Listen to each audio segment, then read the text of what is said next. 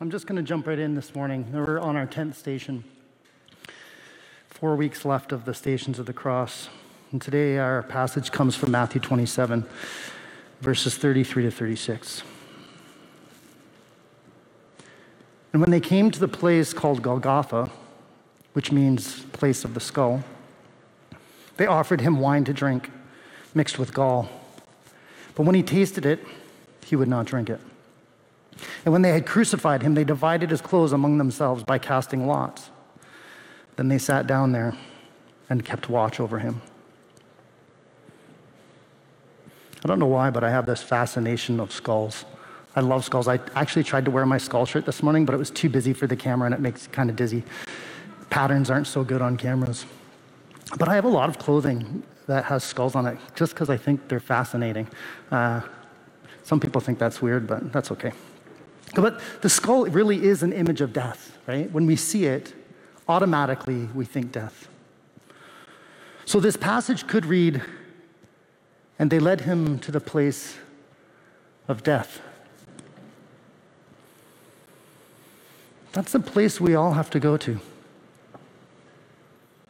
It's a cheery thought on this sunny morning, isn't it? Literally we will come to the place of the skull, the place of death. And figuratively, we also come to many little deaths. And we face these little deaths, sometimes like a big death. It Could be death to self, death to my, death to my own wishes, my own desires, to greed, to material possessions. But in those little deaths, we're really being prepared for the final death.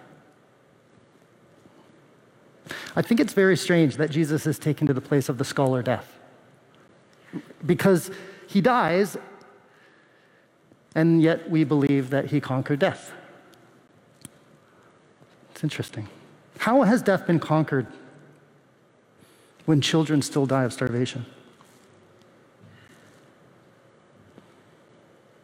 When empires still invade other countries? When species continue to go to extinct, when poverty continues to kill.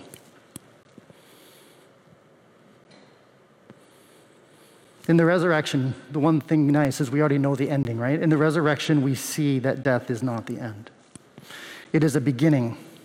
In fact, death is really a transformation. We can fight against it, but it's going to come. And Jesus walks to the place of the skull he doesn't resist. He doesn't drink the wine that would make him drowsy or may cloud his vision. He knows that death is painful, but it brings about something new. John 12, 24 to 25 says, I tell you the truth, unless a kernel of wheat is planted in the soil and dies, it remains alone. But its death will produce many new kernels, a plentiful harvest of new lives. Those who love their life in this world will lose it those who care nothing for their life in this world will keep it for eternity. I wondered on his journey to the cross if Jesus thought that this is going to hurt, but it'll be worth it.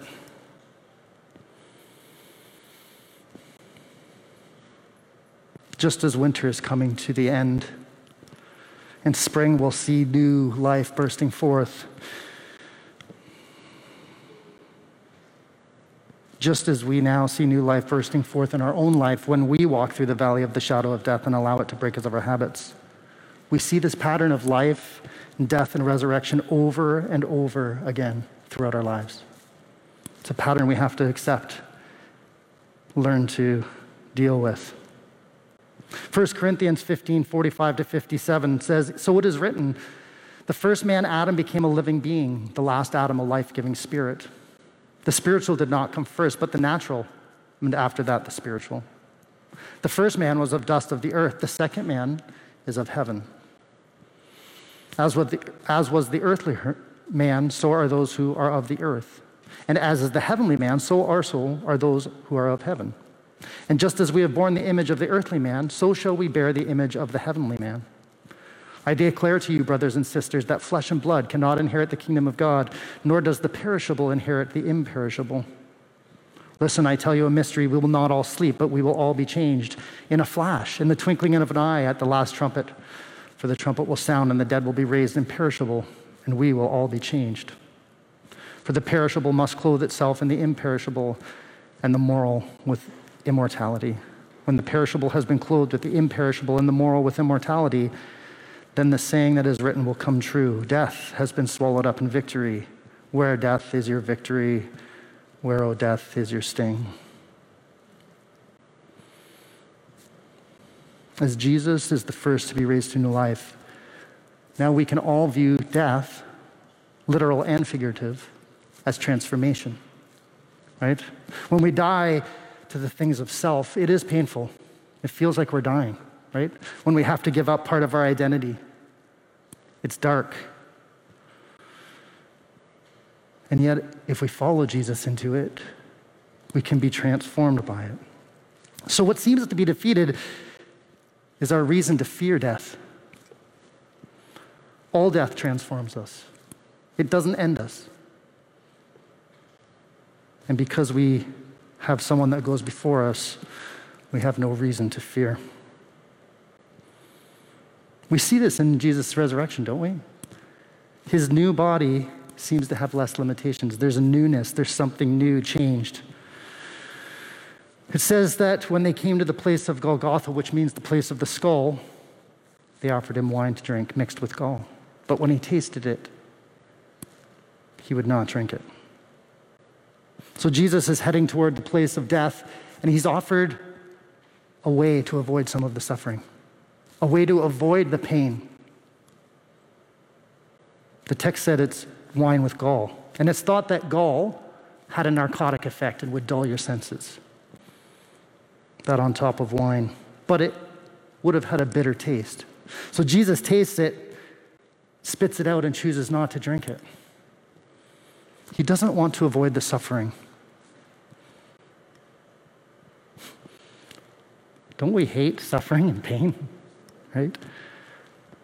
Just like we try to avoid death, we try to avoid suffering. Just go home this afternoon and open up where you keep your med- meds, okay? Seriously. I'm not, and I'm not suggesting that pain management is a bad thing. I just noting how quickly we try to avoid pain. And yet we know that pain actually tells us something. It's giving us a message that something is wrong. Right? Something is off and we need to adjust. Suffering like death is just another tool of transformation. Or better, we, we can be transformed through suffering. And just as death comes for us all, we will all experience pain and suffering.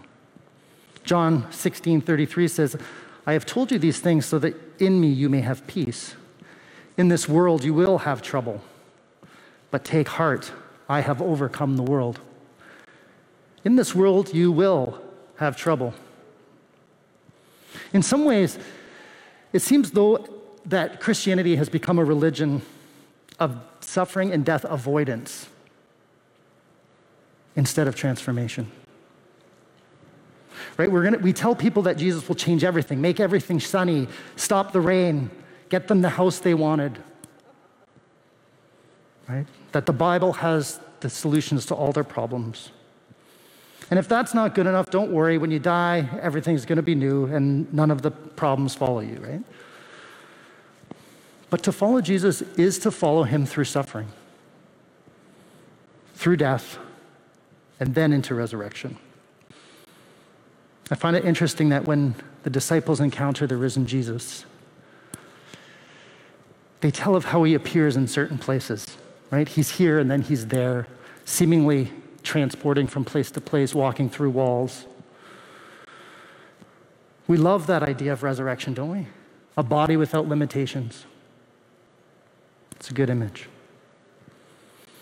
And when Thomas encounters Jesus, Jesus points to the scars. This is who I am. This is how you know it's me the holes in his hands, the hole in his side. I imagine that there were still whip marks on his back and holes in his head from the crown. Jesus' wounds, his marks of suffering, live forever. They're transformed into beauty marks. They're transformed into love revealed, right? Suffering, if we let it, will be transformed. Unfortunately, if we do not let tr- uh, suffering transform us, if we try to avoid it, if we try to bypass it, it changes us anyway. We become bitter, cynical, unhappy. One of my favorite authors writes if we cannot find a way to make our wounds into sacred wounds, we will invariably become cynical, negative, or bitter. This is the storyline of many of the greatest novels, myths, and stories of every culture. If we do not transform our pain, we will most assuredly transmit it. Usually to those closest to us, our family, our neighbors, our co workers, and invariably the most vulnerable, our children. You know that one third of all the Psalms are laments? So there's about five groups of Psalms. The largest grouping are laments.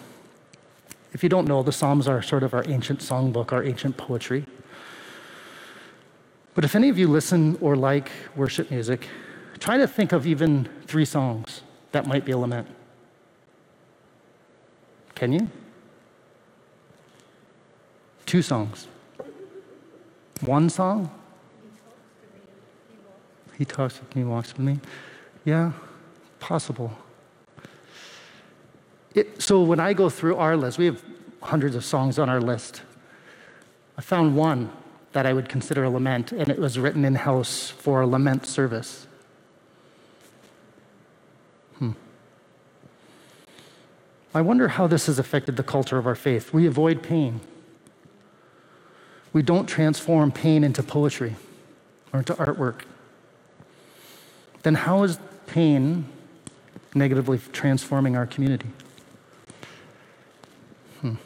Can we begin the process of changing suffering into visible reminders of God's goodness, like the scars of Jesus?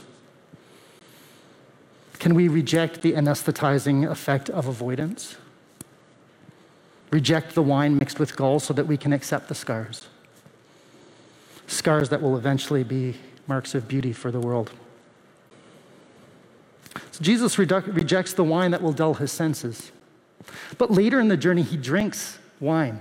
So, in just a few weeks, we'll see this, and I'm not going to take too long in this because it comes up again. But in John 19, 29 to 30, says a jar of wine vinegar was there. So they soaked a sponge in it, put the sponge on a stalk of the hyssop plant, and lifted it to Jesus' lips. When he had received the drink, Jesus said, It is finished.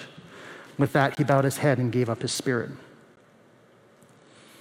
Sour wine, basically vinegar. It was the, the wine reserved for the poor people was already spoiled so you could sell it cheaper. Again, we see Jesus identified with those perceived at the bottom of society. But in that, there's beautiful imagery, right? We, it's dipped in wine and put on a hyssop branch. And it echoes Exodus 12, 21 to 23. Then Moses called all the elders of Israel together and said to them, Go pick out a lamb or a young goat for each of your families and slaughter the Passover animal. Drain the blood into a basin. Then take a bundle of hyssop branches and dip it into the blood. Brush the hyssop across the tops and sides of the door frames of your house, and no one may go through the door until morning. For the Lord will pass through the land to strike down the Egyptians, but when he sees the blood on the top and the sides of the door frame, the Lord will pass over your home. He will not permit his death angel to enter your house and strike you down.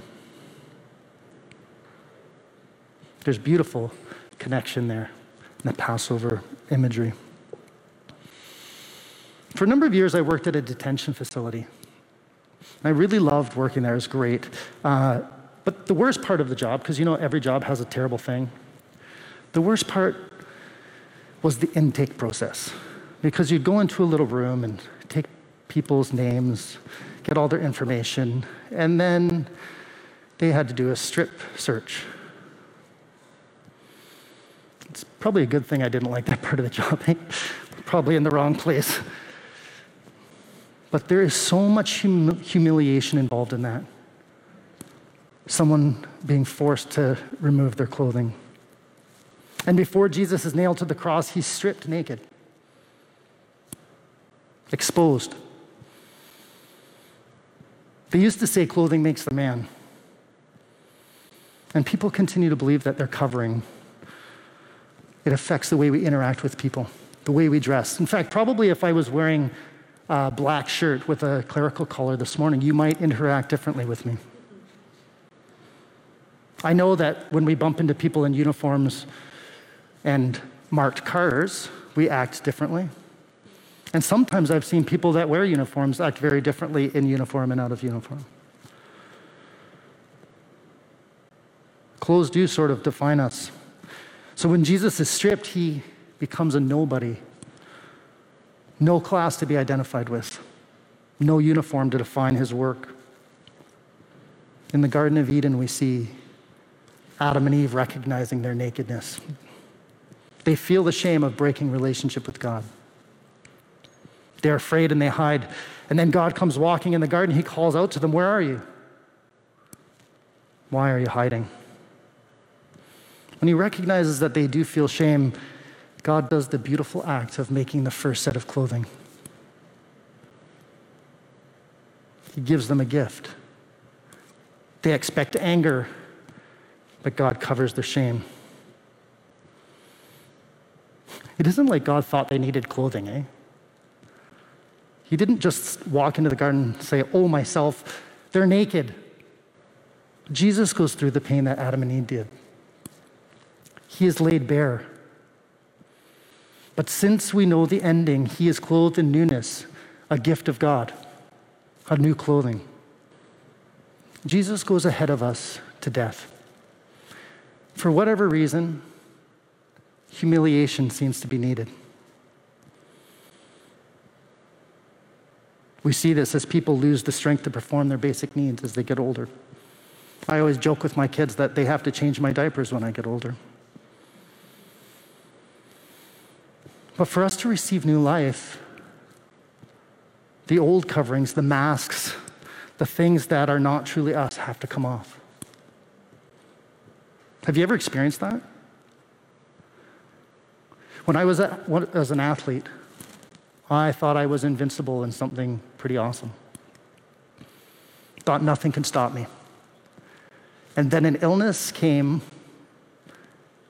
and rendered me weak or what I thought was weak. I was exposed, right? The clothing of the physical part of me was torn away. But in being revealed, I was transformed into something new.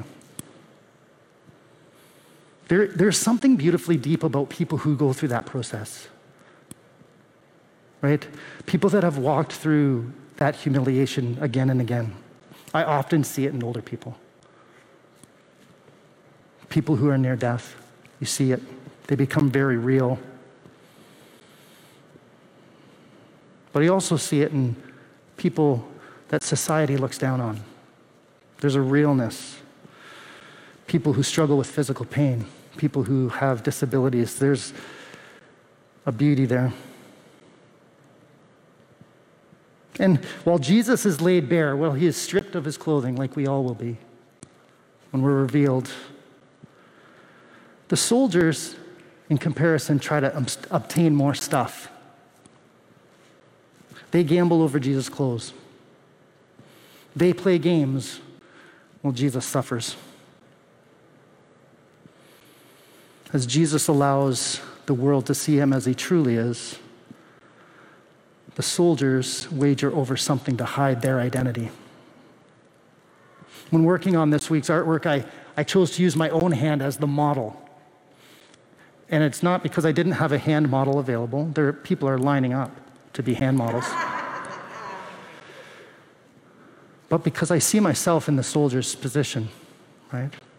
They are concerned about a thrifted outfit more than they are with the suffering of someone right in front of them.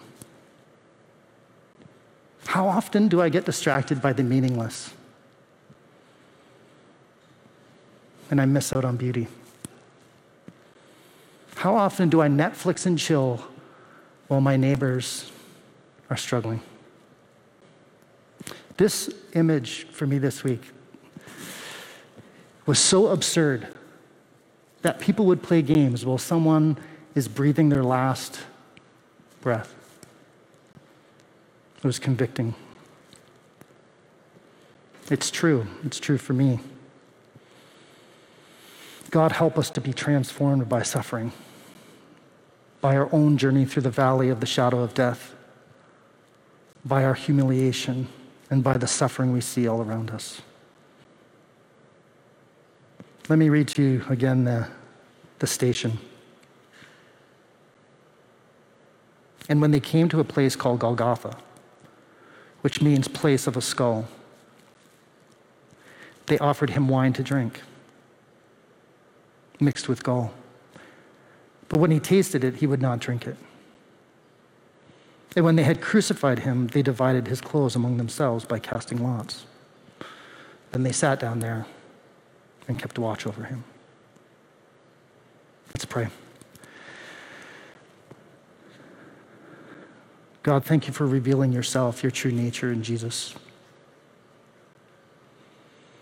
A God of humility that calls us into humility. God, reveal yourself to us in our own suffering and in the suffering of our neighbors. Help us to be present to them in their suffering, even as you are present to us. We ask these things in your name. Amen. Have a great week. Pray that you experience God's grace and peace and that we see again soon. Amen.